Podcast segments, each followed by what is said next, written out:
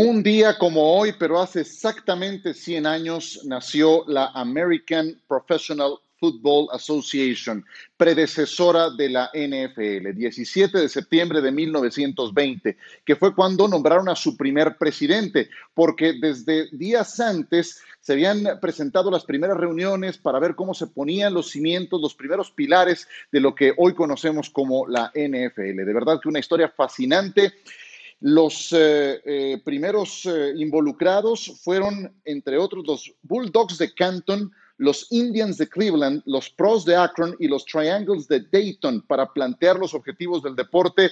Y después vendría el nombramiento del primer presidente y aquí nos tienen, 100 años después, fascinados, gozando de este gran deporte, de esta gran liga que hoy dio motivo a esta publicación en la que, si ustedes tienen oportunidad de ver en redes sociales, con detalle aparecen muchos de los rostros conocidos eh, de esos grandes ídolos en la historia de la NFL y seguramente se sentirán identificados porque no nada más ustedes, nosotros también tuvimos un primer gran héroe del fútbol americano que fue el que capturó nuestra atención para después convertirnos eh, primero en aficionados y después en comunicadores de este deporte. Sergio Dip, Pablo Viruega, Javier Trejo Garay, señores, los saludo con mucho gusto. En un día tan importante como este, les pregunto, ¿quién fue su primer héroe hmm. cuando vieron fútbol americano, Sergio? Qué interesante, Ciro. Gusto en saludarlos a todos y bienvenidos en este día tan especial para la NFL. El mío, mediados de los 90, eh, Brett Favre, sin duda la razón eh, por la que me cautivó el fútbol americano, eh, la razón por la que le voy a Green Bay. Eh, un espectáculo verlo, verlo lanzar el balón siempre que podía, evidentemente líder de intercepciones en la historia de la NFL, también por cómo arriesgaba además el balón, pero muchas otras tantas veces, cuántas emociones viendo a Brett Favre jugar con Green Bay en los 90. Es que no, había un partido aburrido con Brett Favre. ¿Cómo no te iba a gustar Brett Favre? Era un espectáculo en toda la extensión de la palabra. Pablo Viruega, ¿qué me dices? ¿Cómo estás, Ciro? Sergio, un gusto saludarlos. No te lo voy a robar, Ciro, pero era pareja, era, compañero de él. Ah, eh, en el final de los 70 principios de los 80 Me voy a quedar con el otro, con Tony Dorset. Tony Dorset para mí era un espectáculo verlo correr, la manera como corría, la manera... Yo siempre tengo en la mente esa escapada lunes por la noche contra Minnesota, 99 yardas, la manera como se fue hasta la zona de anotación. Debo confesar que el primer póster que tuve en mi recámara fue uno de Tony Dorset, pero porque no encontré el de mi héroe, que ya les diré de quién se trata. Javier Trejo Garay, ¿qué me dices? Me encantaría decir que Pat Mahomes para sentirme más chavo, pero la verdad es que no. Sí, cómo no. La verdad es que no. Seguramente vamos a conseguir podría ser de Georgia United. Tengo la impresión que vamos a coincidir tú y yo, Ciro, porque me voy a quedar con el Capitán América, el original, aquel que parecía que usaba un casco más pequeño del que debería haber usado, con una sola barra. Me refiero al mariscal de campo número 12 de los Vaqueros de Dallas, a el señor Roger Staubach, jugadorazo. A mí me enamoró el deporte, me enamoraron esos Dallas Cowboys de aquella década de los 70, Ciro. Sí, yo coincido contigo, fue Roger eh, mi primer héroe. Yo lo empecé a ver sobre finales de los 70 y sí recuerdo que la primera eh, playera alusiva a la NFL que pedí alguna vez fue para mis cumpleaños 6, una de Roger que, Staubach. Que por cierto, Ciro, que por cierto, Ciro, Roger Staubach jugó en México cuando estaba en la Armada. Es un gran dato. contra los eh, Pumas. Ni tú ni yo, mucho menos Sergio, lo vimos mm. jugar. Probablemente Javo sí se acuerde de él. No, no, no me acuerdo. ¿No cubriste el juego, Javier? Con Army todavía no, no recuerdo. Ah, pero, sí, lo vi ya con el equipo de la Estrella Solitaria. Fue la mejor etapa, además, en un, equipo joven todavía, en aquella década de los 70, pero construyó una buena base de aficionados gracias a Roger Staubach. Claro. Ay, pues le agradezco al señor productor que nos haya permitido arrancar con este tema, porque qué padre se siente acordarse de esos primeros momentos, se siente fabuloso, al menos yo lo disfruto mucho. Y bueno, en este aniversario número 100 de la NFL hay que recordar que el campeón de esa primera temporada fue el equipo de los Akron Pros. De los 14 equipos que jugaron esa primera temporada, solamente dos sobreviven, que son los Chicago Cardinals, ahora los Arizona Cardinals y los Decatur Staleys, ahora los Chicago Bears. Green Bay es el equipo con más campeonatos en la historia, con 13, algunos datos en un día tan importante como el día de hoy. Así es de que felicidades a la NFL por su primer centenario. Y quizá el mejor entrenador en la historia, Bill Belichick, yo sé que muchos lo odian, está bien, pero pues es parte de la historia. Eh, Bill Belichick tiene un juegazo por delante, en una semana además muy dolorosa para él por el fallecimiento de su madre el lunes pasado. Pues le toca medirse en Sunday Night Football por ESPN a Seattle y Russell Wilson. Al quarterback de los Seahawks le tiró unas flores que ya las hubiera querido Tom Brady. This guy's a tremendous player. Um, honestly, I think he's, you know, in a way maybe underrated by by the media or the fans. I don't know, but I mean, I don't, I don't really see anybody better than this player. Um, he can do everything. He's got obviously great leadership, um, playmaking skills. Uh, he plays very well in the most critical situations in the game. His decision making, uh, running, passing, uh, his his passing numbers are extraordinary. Um, you put him up against anybody since he's been in the league, literally anybody in almost any category or in any category really. Muy bien, pues Bill Belichick eh, le tiró loas al coreback que va a enfrentar. Y yo les pregunto, ¿tiene las armas para frenarlo, Sergio? Para frenarlo va a ser muy interesante, eh, Ciro, porque Russell Wilson es uno de los cinco mejores quarterbacks de la NFL, para no entrar en polémica. Eh, tiene a dos buenos corredores en Carlos Hyde, en Chris Carson, más lo que Wilson puede aportar también con sus piernas.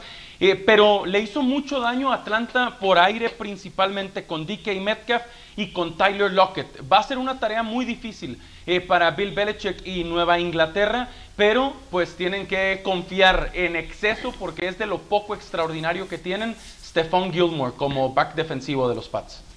¿Hay o no hay equipo, Pablo? Eh, yo creo que no, no hay equipo para frenar a Seattle, al menos los Patriots no lo tienen. ¿Por qué? Porque eh, agregando todo lo que explicaba eh, Sergio, no dudo del plan de juego de Bill Belichick, no lo pongo en duda lo que pongo en duda es la ejecución de los jugadores, esa ejecución de un plan de juego que no había resultado ya o no ha resultado desde el año pasado del lado ofensivo. Entonces, la mejor arma para poder frenar a Russell Wilson la va a tener que encontrar del lado ofensivo el equipo de los Pats. Mover el balón, no prestarle el balón a Russell Wilson porque no confío en esa defensa tomando en cuenta las bajas y los líderes que ha perdido para esta campaña. Sí, porque una cosa, Javier, es que frenes a Miami, y que le interceptes tres a Fitzpatrick, y otra cosa es que juegues contra Chris Carson, Russell Wilson y Tyler Lockett y Greg Olsen. Claro, mi admirado Ryan Fitzpatrick creo que le pone mucho color, pero no es lo mismo enfrentar a Fitzpatrick efectivamente que enfrentar a Russell Wilson. Además, no sé la opinión de ustedes, caballeros, pero en los últimos años, un equipo que ha sido tan regular como Seattle, porque creo que son cuatro o cinco los que han mantenido un nivel en estos últimos cinco años. Ahí está Nueva Inglaterra, ahí está Green Bay, ahí está Santos de Nueva Orleans y quizás Seattle, gracias a lo que ha aportado Pete Carroll. Pero entrando a responder tu pregunta, Ciro, yo creo que no tiene ese personal. A la defensiva ya lo comentaban mis compañeros, creo que es una defensiva muy, eh, muy endeble, al menos comparada con la de años Pero, anteriores. Ciro. Y, y, nada más comentar ya por último, eh, Sergio, que pensando en la ofensiva tal y como decía Pablo, ahí tendría que estar entonces la solución, porque sabemos que acarrearon muy bien el balón. Solamente destacar que el equipo de Seattle permitió solo 72 yardas por tierra al equipo de Atlanta el pasado domingo. Es un buen punto, Javo, y hacia allá iba. Eh, defendieron bien por tierra, pero sufrieron mucho por aire. Seattle ganó 38 a 25 en Atlanta, pero Matt Ryan lanzó para 450 yardas y tuvo a tres, a tres receptores arriba de 100 yardas. Pero Cam Newton no es Matt Ryan. No, no, pero Cam Newton está muy lejos de ser Matt Ryan. Calvin Ridley y Russell Gage. Entonces, ¿se puede vulnerar a esta defensiva de Seattle? Claro que no tienen un Julio Jones, ¿verdad? Pero 450 yardas de Matt Ryan, cuidado. Sí, Y, yo creo que ese es el punto, ese es el punto, Sergio. Estoy de acuerdo contigo, puede ser el punto débil eh, la defensiva contra el aire de, Seattle.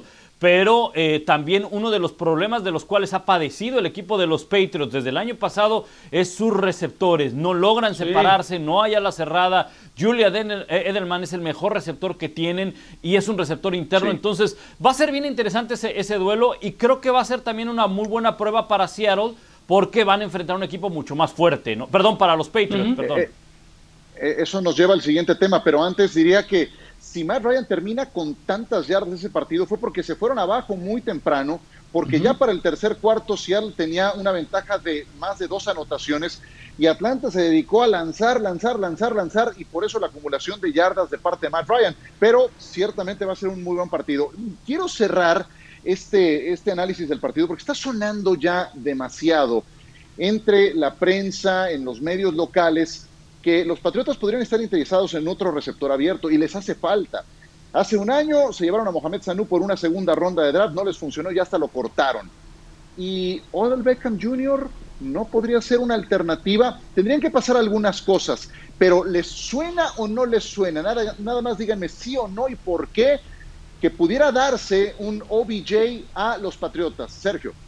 No me suena porque suficiente tiene Bill Belichick con tratar de contener la personalidad de Cam Newton como para llevarle a otro tipo de este perfil y juntar a Newton con Beckham Jr.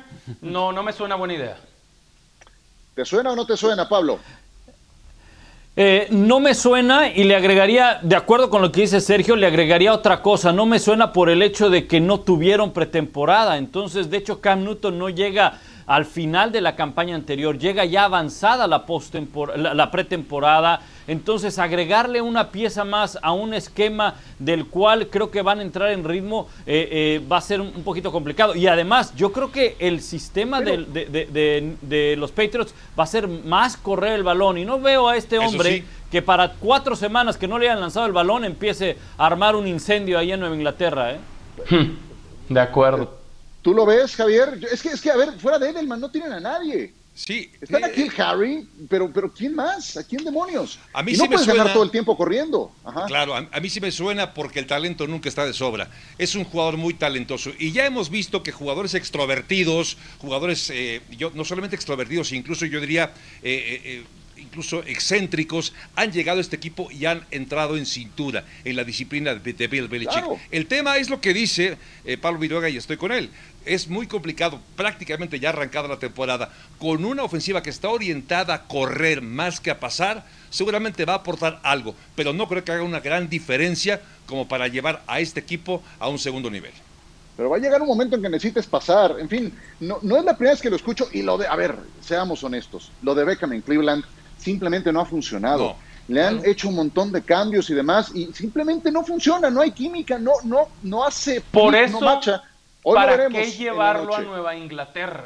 Ese es mi Porque si hay talento, necesitas otro receptor y hay talento vamos viendo. en Cleveland, ¿por qué no se ha podido cuajar, como hay, dicen? Hay talento, me refiero, hay talento de parte del jugador. O sea, no, ¿Quiénes han sido los coaches en Cleveland, Sergio? ¿Quiénes han sido? Es el equipo que ha cambiado de coaches como de calcetines en los últimos años, ¿no? Sí, sí, sí. Yo sí creo que McDaniel encontraría, le encontraría la cuadratura, pero bueno, ya veremos de calcetines el señor eh, calcetines. Yo no me los cambio. Qué bien. Bueno, el juego lo tendremos por ESPN, Patriots contra Seahawks, así es de que acompáñenos. La tradicional cita de cada domingo por la noche, ahí estaremos con Pablo, con John, en la transmisión del Patriots contra Seahawks. Y a todo esto, otro equipo que la pasó mal en este arranque de la temporada regular fueron los Dallas Cowboys. No nada más porque perdieron ante los Rams, también porque se regresaron de Los Ángeles después de haberse tomado la foto en el Estadio Nuevo con una buena cantidad de jugadores lesionados, al menos dos titulares que están fuera para un buen rato. Uno de ellos fuera por toda la campaña, Blake Jarwin, que se lesiona solo, hay un pequeño empujón y es la más grave de todas, ligamento cruzado, fuera todo el año. Llamado Jarwin con la partida de eh, Jason Witten a convertirse en el ala cerrada titular de Dallas. También fuera y por un buen rato al menos se pierde la mitad de la campaña. Leighton Van Der Esch, muy frágil ha salido este gran novato, primero lesión en el cuello, lo operaron en la temporada baja, ahora se lesionó la clavícula y también Cam Irving que está lesionado, tackle ofensivo suplente. Los Falcons también tienen sus demonios, pero ¿quién tiene más problemas en este momento? Brevemente, Pablo, primero tú. Eh, sin lugar a dudas, el equipo de los, de los Cowboys, ¿no? No esperas que se lesionen dos titulares en la primera semana. Aún así, creo que la ofensiva tiene que ser, porque así está eh, planeado este equipo desde el inicio de la campaña eh, o desde la pretemporada, quien cargue al conjunto. Así que contra Atlanta tienen esa oportunidad de ellos mantener el balón en su poder y poder mover las cadenas. Dallas, entonces. ¿Qué me dices, Javier? A riesgo de redundar todo lo que dijo Pablo, solamente le agregaría que además Atlanta, el partido de la semana pasada ante Seattle, los dejó solamente en 84 yardas por tierra. Tienen así que Elliot, sí es una buena noticia, pero si no logran avanzar por tierra, va a ser muy complicado para el equipo de Dallas llevarse ese, ese partido. ¿Coincides, Sergio? No, porque sí van a avanzar por tierra con Ezekiel Elliott y porque tienen a tres muy buenos receptores en, en, Cooper, en Gallup y en Lamb. Así que sí me imagino a Dallas ganando eh, ese juego y poniéndose uno a uno. yo también veo un montón de problemas en Atlanta. Yo ya, honestamente, yo ya me cansé de esperar mucho de los Falcons. Ya basta, ya basta fueron patéticos contra Seattle, pero los dos, insisto, cargan con sus respectivos demonios después de el arranque de temporada. Nosotros arrancamos NFL Live, un largo bloque, pero nos remontamos al pasado, al inicio, a cómo nos sedujo el fútbol americano. Así es de que participen ustedes también en nuestras redes sociales. Cuando volvamos, les presentaremos los grandes golpes, las mejores tacleadas de la primera semana de la NFL.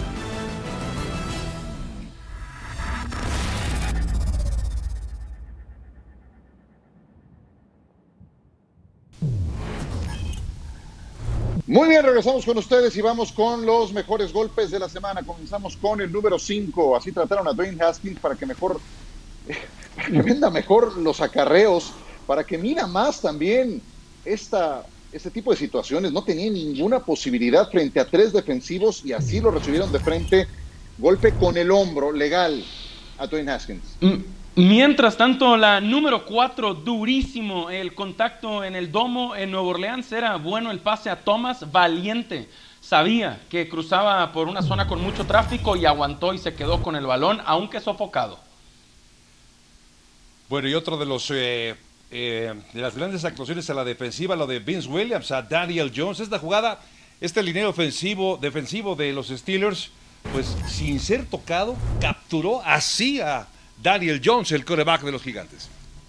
Bueno, en la número dos, aquí vemos a los Cowboys y el golpe que le van a dar a Amari Cooper, Jalen Ramsey. Por cierto, este pase lo marcaron al final incompleto, una jugada que se tuvo que revisar, pero bienvenido a la temporada 2020, Amari Cooper.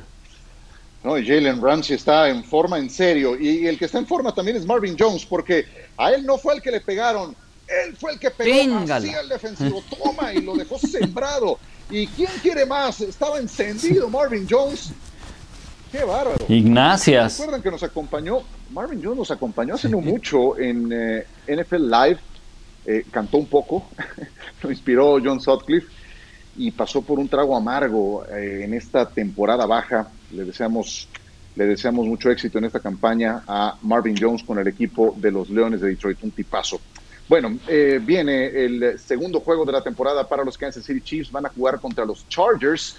Eh, y tal cual, Kansas City dejó en la lona a los Houston Texans. Primera vez desde que Pat Mahomes es el quarterback titular que corren más veces el balón de lo que los lanzan en el plan de juego. Y como no, tuvieron a Clyde Edwards Siller.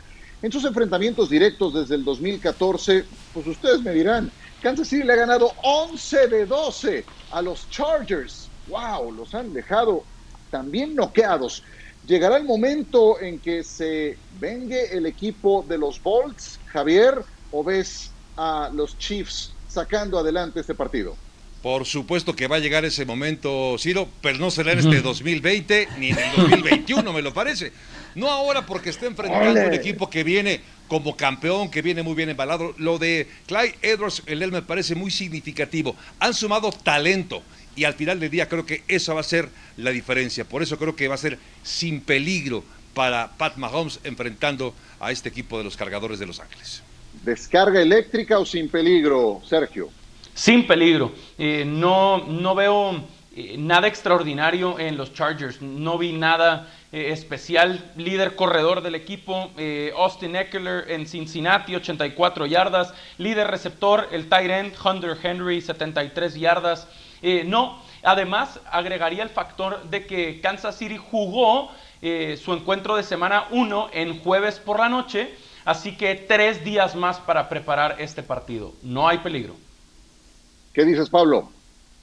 No, es mucho más peligroso una cajita de toques en una cantina que estos Chargers, ¿no? Así que eh, sin peligro, sin peligro, pero por completo. Sí, sin peligro, porque eh, unos Chargers que primero tienen gran dudas en la posición de coreback, si bien es cierto que la línea defensiva pudiera ser una de las áreas eh, fuertes, pero tantas armas que tiene Kansas City y sobre todo ahora resulta que puede correr bien el balón con el novato Edwards Heller. Entonces, y la defensiva, ojo, la defensiva no es de las mejores, pero cumple. Entonces, creo que eh, al menos lo que vimos de Kansas City es como si no hubiera pasado el tiempo, ¿no? Como si la semana pasada estaban jugando el Super Bowl y volvieron a la siguiente semana a arrancar temporada. Yo creo que están hasta mejor. Yo creo que están hasta mejor. Regresan 18 de 22 titulares y algunos de esos cuatro que no estaban pueden considerarse hasta superiores a los que antes estaban. Entonces, y este equipo mantiene a su coach, mantiene a sus coordinadores, sigue Españolos, sigue Eric Bienemy, en fin, no le falta nada a Kansas City. Vamos empezando, pero este equipo se ve muy, pero muy bien. Vámonos a pausa, tenemos más esta tarde de jueves en NFL Live.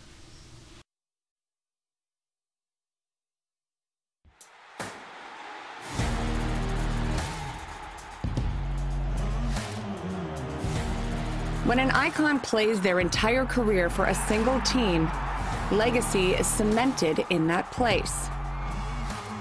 Loved in victory, respected in defeat. For 20 seasons, Tom Brady was a lifer with the New England Patriots until he wasn't.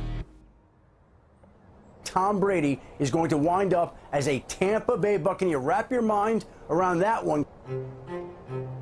Sometimes we try too hard to be accepted and I think the easiest way to be accepted is be yourself and perform. I just don't see him being any different than Tom has been over these years. Can anyone really play their entire career with one team in the NFL anymore? It doesn't happen very often anymore. It's always cleaner when you just kind of name the quarterback and you name the one team they play for.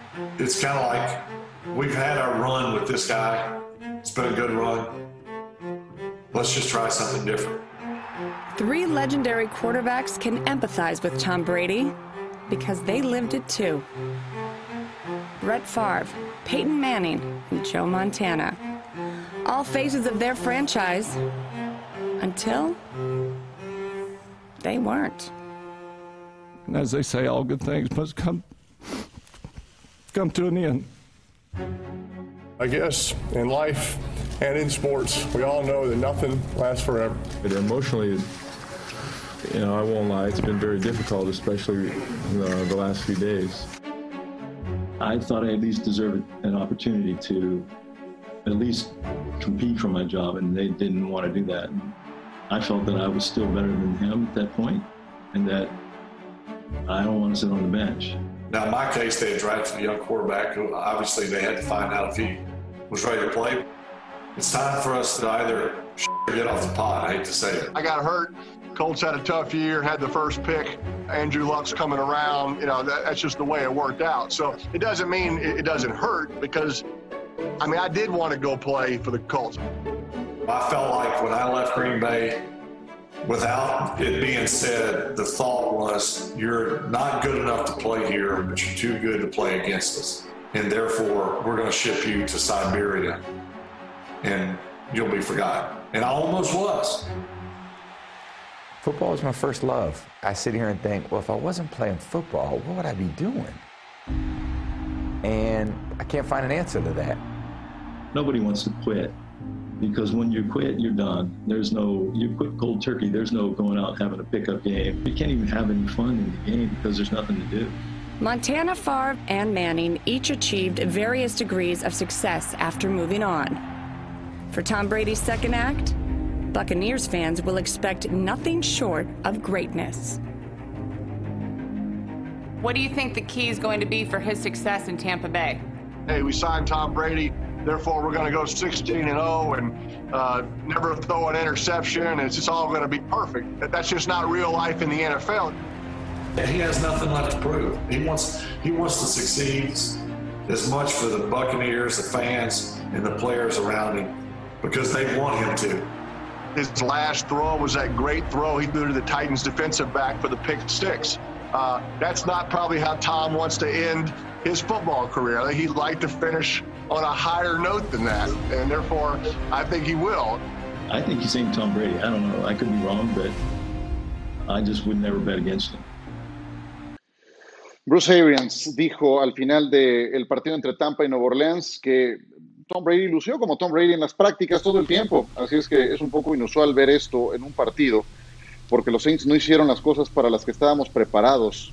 Mm, ok, y entonces, ¿cómo fueron tomadas esas declaraciones? Arians eh, comentó lo siguiente al respecto. Tom y yo estamos bien, así es de que realmente no me importa lo que piensen los demás es lo que él y yo pensamos. Salimos del estadio bien y nos encontramos bien hoy, así es de que no hay nada más que decir. Dijo Jimmy Johnson, aquel que fue coach de los Cowboys, que ganó dos Super Bowls, a mayor currículum del quarterback, hay que tener más cuidado tú como head coach con las críticas que haces ante los medios de comunicación. Entonces, bueno, pues jamás tuvo Arians a un, a un quarterback del nivel de, de, Brady, aunque sí tuvo otros muy ilustres, pero pues ahí quedará para, para el aprendizaje mutuo. ¿Cuál es la realidad de Tom Brady? las intercepciones que le vimos en este debut o en juegos anteriores recientes también, o el Brady de siempre. Sergio. Un poco de las dos, Ciro. Ahora mismo eh, es el de las intercepciones. También metió buenos pases, pero sí cometió eh, al menos un error muy claro y otro que dice Arians que Mike Evans se tenía que detener, que leyó bien la defensiva y que el que se equivocó fue Brady. Entonces vamos a decir que cometió dos errores que se capitalizaron en dos intercepciones. Lo que falta es tiempo, naturalmente, porque no hubo pretemporada, porque va llegando a un equipo nuevo por primera vez en 20 años, un sistema nunca antes visto y porque la mayor parte del programa de off-season fue virtual. Eventualmente van a entrar al sistema Leonard Fournette, LeSean McCoy, eh, Rob Gronkowski y compañía y van a estar bien y van a estar en playoffs, pero jugaron su partido más difícil de la temporada en semana 1. Porque, eh, Pablo, está presupuestado que pierdas en Nueva Orleans, ¿no? Sí. Claro, claro.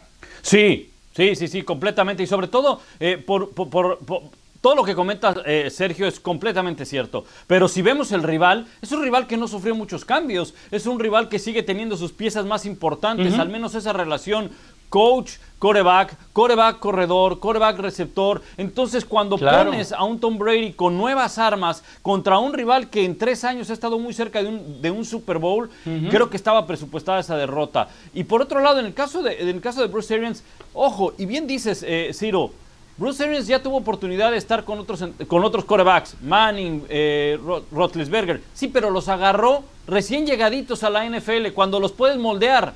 A Brady, a Brady es muy difícil, muy difícil moldearlo. Tienes que acoplarte un poco a Brady.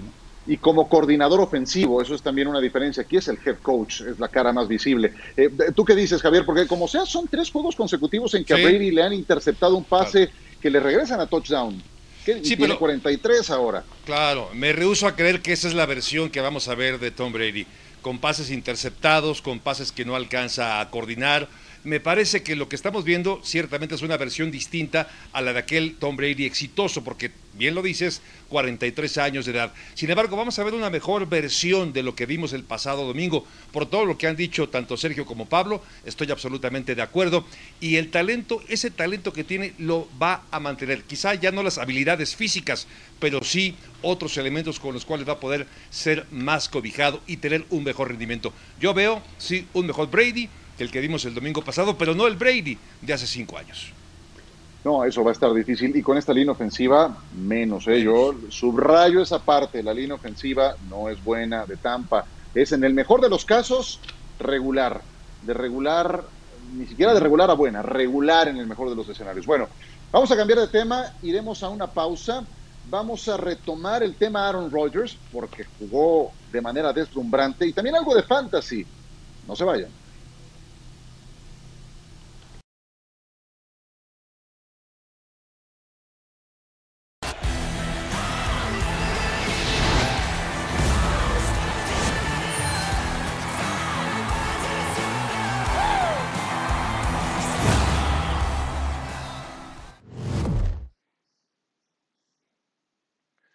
Que ya está viejo, que no es el mejor líder, que etcétera, etcétera, dio un partidazo Aaron Rodgers. Lanzó cuatro pases de anotación en Minnesota, dos a Davante Adams, uno Marqués Valdés, otro Allen Lazard. Es nada más un juego, es nada más un juego. Quiero verlo a, a futuro en esta temporada, porque ya toda la ruta puede ser distinto, pero de que fue deslumbrante, indiscutible. I mean, I saw Dan say something about the best game I've had in five years. I think that's an exaggerated take, with all due respect to Dan.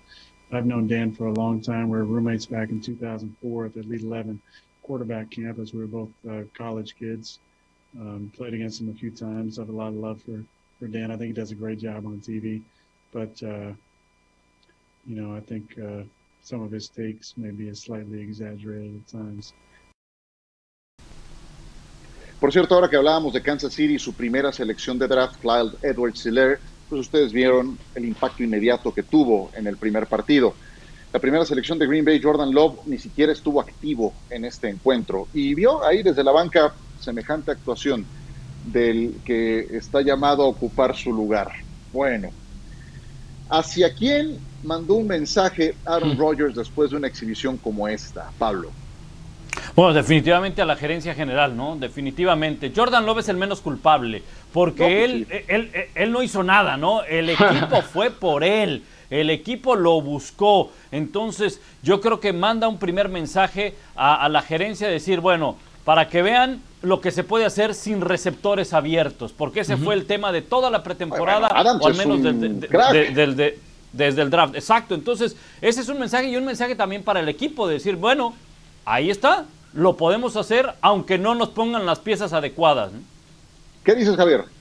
Estoy de acuerdo, creo que mandó un correo. La modalidad del correo electrónico se la mandó justamente a Brian Gutershood, que es el eh, gerente general de los, eh, de los Green Bay Packers, pero con, copia, a, Matt LaFleur. Sí, claro, a Matt LaFleur, a Jordan Lowe, a, a John Sutcliffe, a Cari Correa, a mí aquellos que criticamos porque dijimos que ya no era un coreback de ese nivel, que era arrogante. Ah, bueno, también, ah, sí, ya vi. A mí también, me, llegó copia. también ya veo que aquí dice Ciro Procuna, es cierto. de verdad es que pensábamos que la arrogancia, la displicencia eh, de este hombre ya lo habíamos perdido. Y el mensaje fue muy claro. Estamos viendo una gran versión todavía de Adam Rogers y esa va a ser la principal razón por la que este equipo seguirá siendo contendiente en este 2020. Sergio, ¿a quién? Coincido que el mensaje fue en general para los que han dudado de él. Y ahora creo, va contra Detroit, debe ganar ese juego sin problema. En semana 3 enfrenta a Nueva Orleans. Ahí Aaron Rodgers le puede mandar un mensaje a la NFL porque en muchos Power Rankings yo ya vi eh, que cayó San Francisco y podríamos decir que los Saints están en lo más alto de la conferencia y cuidado, eh, esos son los juegos que le encantan a Aaron Rodgers, podría poner a Green Bay en lo más alto de los Power Rankings en un par de semanas. ¿eh? Sí, a mí lo que me preocupa de Green Bay es, sigue siendo su defensa, ¿eh? porque como sea Minnesota también les hizo un montón de puntos, pero Green Bay pudo haberle anotado más puntos a, a los Vikings viendo el juego, las que dejaron ir en la primera mitad por no ser contundentes en la zona roja, pudo ser peor para Minnesota. Yo nada más me imagino lo que pensaba Jordan Love cuando veía semejante cátedra de Aaron Rodgers diciendo, wow, maestro. Pues sí, Aaron Rodgers nos dejó con la boca abierta a todos. Bueno, y a todo esto en el fantasy eh, lo tengo y no fue suficiente para ganar en otra liga que tengo el señor Rodgers. Pero bueno, eh, vienen los siguientes duelos en la liga que tenemos en NFL Live, así es de que vamos perfilándolos. ¿Qué les parece? Vemos primero que Cari Correa va a enfrentar a el señor Fernando Tirado. Cari hizo 118 puntos la semana pasada y Fernando 112. Perro sin dueño, el ilustre equipo del señor Pedrosa contra el Team Benesra. Las proyecciones indican que el señor Benesra va a hacer 88 puntos nada más, pues sí se ve que está atendiendo su equipo Itán Benesra. El Tapanava va a enfrentar a el eh, buen Sebastián Martínez Christensen, que está metido en la burbuja. Muy cerrado ese duelo. Javier Trejo Garay, ¿contra quién vas, Javier? Voy contra Miguel Pasquel y creo que los momios no me favorecen. Vas contra el gurú del draft, eh, del eh, fantasy, quiero decir, Miguel Pasquel, sí, que te tiene ventaja de 14 puntos en la proyección. Y Pablo va contra John. ¿Va contra John o contra eh, alguien más? Con la tenebra. ahí, no sabemos, ahí, ahí meten cachirules en ese equipo a la mera hora. Qué barbaridad. Bueno. Juegan. Sí. Muy bien, pues, ah, y me toca contra el señor Pruneda, que se ve que viene rudo. La proyección indica 122 puntos. Creo que tiene a Pat Mahomes. Bueno, de acuerdo. Yo tengo a Pat Mahomes. Tienes a Pat Mahomes. Bueno, muy bien, perfecto. Muy bien. A ver, ¿podemos eh, dar alguna recomendación, algún matchup de lo que ustedes estén familiarizados, de lo que tienen en sus equipos que tengan confianza para esta jornada, Javier? Justo te voy a mencionar a Pat Mahomes, lo tengo en el Fantasy enfrente esta semana a los cargadores de Los Ángeles. La última vez que el equipo de Kansas City visitó a los cargadores, ¿se acuerdan dónde fue? En el Estadio Azteca. Y no le fue muy bien, apenas un pase de anotación. Sin embargo, cuando ves lo que ha hecho permitido la defensiva, fue la última en cuanto a porcentaje de eficiencia de pases del, del coreback rival. Eso, con Claire Edwards Heller acarreando el balón, me parece que le va a abrir espacios por la vía aérea porque los linebackers tendrán que jugar más cerca de la línea de golpeo para tratar de contener a Eller, por lo cual creo que tendrá una gran tarde el señor Pat Mahomes. Que por cierto, hoy cumple 25 años de edad y con un contrato multimillonario en el banco. Pablo Iruega, ¿quién pones? Mira, yo tengo a la defensa de Tennessee y la voy a poner, en la primera semana no la, no la puse, pero ahora la voy a poner porque van contra Indianapolis, eh, contra el equipo de Jacksonville, perdón. Si bien es cierto que Jacksonville le ganó a Indianapolis, pero su ofensiva apenas generó 241 yardas totales la ofensiva de Jacksonville. Y la defensiva permitió 445 del nada tengo que hacer en la NFL Philip Rivers. Le permitió mm. más de 350 yardas a Philip Rivers. Entonces creo que la defensiva de Tennessee tiene argumentos para poder frenar a un equipo de Jacksonville que viene de ganar pero tampoco no es una potencia ofensiva tiene un equipazo de linebackers Tennessee para esta campaña. Sergio mi recomendación sería Ronald Jones eh, como corredor porque hubo dudas aéreas en Tampa Bay contra Nueva Orleans, porque están obligados a ganar los Buccaneers contra Carolina y porque Josh Jacobs de los Raiders les pasó por encima con tres anotaciones. Mientras se adapta el equipo a Fournette y a McCoy, hay que apostar por Ronald Jones. Yo lo recomendaría como un sleeper para semana 2. Me parece muy bien. Vámonos entonces a mensajes. Regresamos con más. También en Monday Night Football tendremos el estreno de un estadio que se ve espectacular, el de los Raiders. Hablamos al volver del duelo entre New Orleans y los Las Vegas Raiders que se presentan en casa. Pobre del coach eh, John Gruden se había sofocado en eh, Carolina el domingo pasado en la presentación de los Raiders que empiezan con el pie derecho, le ganan a los Panthers, un juego que cambió siete veces el liderato de manos y se van a medir a los New Orleans Saints. El partido será en Las Vegas, en el nuevo estadio de los Raiders. Los Saints tienen una baja durísima, la caída de Michael Thomas. Estará fuera algunas jornadas por un problema de lesión. Hoy ya tienen a Emmanuel Sanders y es un excelente seguro en caso de que falte Michael Thomas. ¿Qué tanto les va a afectar esta baja a los Santos, Sergio. Sí, por supuesto que afecta. Estamos hablando de que es quizá el mejor receptor de la NFL. es el hombre de confianza en el juego aéreo para Nueva Orleans y para Drew Brees. Pero aún así hay opciones muy importantes como Emmanuel Sanders, principalmente en el juego aéreo, y Alvin Kamara en el ataque terrestre. Así que Nueva Orleans debe de ganar, pero sí se empareja el encuentro sin Michael Thomas. ¿Qué tanto, Pablo? Eh, le va a afectar en el tema de los duelos hombre a hombre, ¿no? Michael Thomas por la corpulencia que tiene, por la altura que tiene, te puede ganar ese, ese duelo contra el esquinero, aunque el esquinero esté haciendo una buena cobertura. Sanders es un receptor más en trayectorias profundas. Creo que, como bien dice Sergio, hay suficientes armas. Una de ellas seguirá siendo Alvin Camara por tierra, por aire. Jared Cook tiene que estar más involucrado como ala cerrada. Y por supuesto Tyson Hill, eh, que te puede hacer de todo, el multitask. Entonces creo que hay suficientes armas en, Nueva, Orleans. Javier, yo te quiero preguntar de los Raiders, porque sin duda que es doloroso lo de, lo de Michael Thomas, pero ¿te, ¿te, quedó claro cuál es el real nivel de los Raiders? Como que todos lo ubicamos ahí en un 7-9-8-8 si todo sale bien 9-7, pero te esclareció algunas dudas que ganaron los Panthers que tienen un montón de problemas. Sí, sí, es cierto. Yo este es el tercer año del coach Gruden con este equipo y ha dado pasitos. Yo me mm. imaginaba que veríamos una mejor versión todavía para este 2020. No tengo dudas que va a mejorar, incluso el récord también será mejor que el año pasado, porque están reconstruyendo de a poco un equipo como este. Sí creo, es decir, en una escala del 1 al 10 lo pondría con calificación aprobatoria, con un 7 de calificación para esta temporada. Claro, enfrentando a los Santos, enfrentando a los Santos no hay manera, no va a ganar y ahí es donde se puede ver mal. Muy cuidado, dijiste no hay manera. Dije, no hay manera. Dijiste no hay manera. Dije, dije no hay manera. O sea que ya lo sale, ya lo sale. de, de, esto nos vamos a acordar toda la semana próxima, ¿eh? Déjame decirte que te puede caer como un boomerang esta declaración que acabamos de escuchar. Eh, mira, mientras no se lesione Josh Jacobs, los Raiders van a tener alguna posibilidad. ¿Cómo le cargaron la mano a Josh Jacobs? Y bueno, para eso está, está joven, acarreando y recibiendo pases cortos. Mientras esté sano, los Raiders van a tener alguna posibilidad.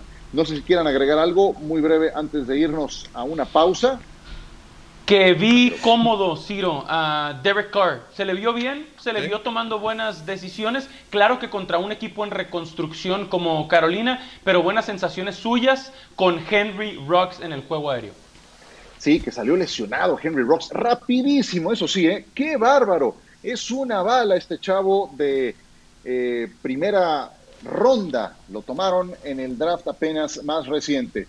La mejor noticia es que lo tenemos por la pantalla de ESPN. Acompañen a Lalo Varela y a Pablo Viruega en este New Orleans contra Raiders Monday Night, la cita acostumbrada. Así luce Cleveland, Ohio, para dar inicio con la segunda semana de actividades de la NFL, un duelo divisional del norte de la conferencia americana. Los Cincinnati Bengals contra los Cleveland Browns se enfrentan dos recientes primeras selecciones globales de draft.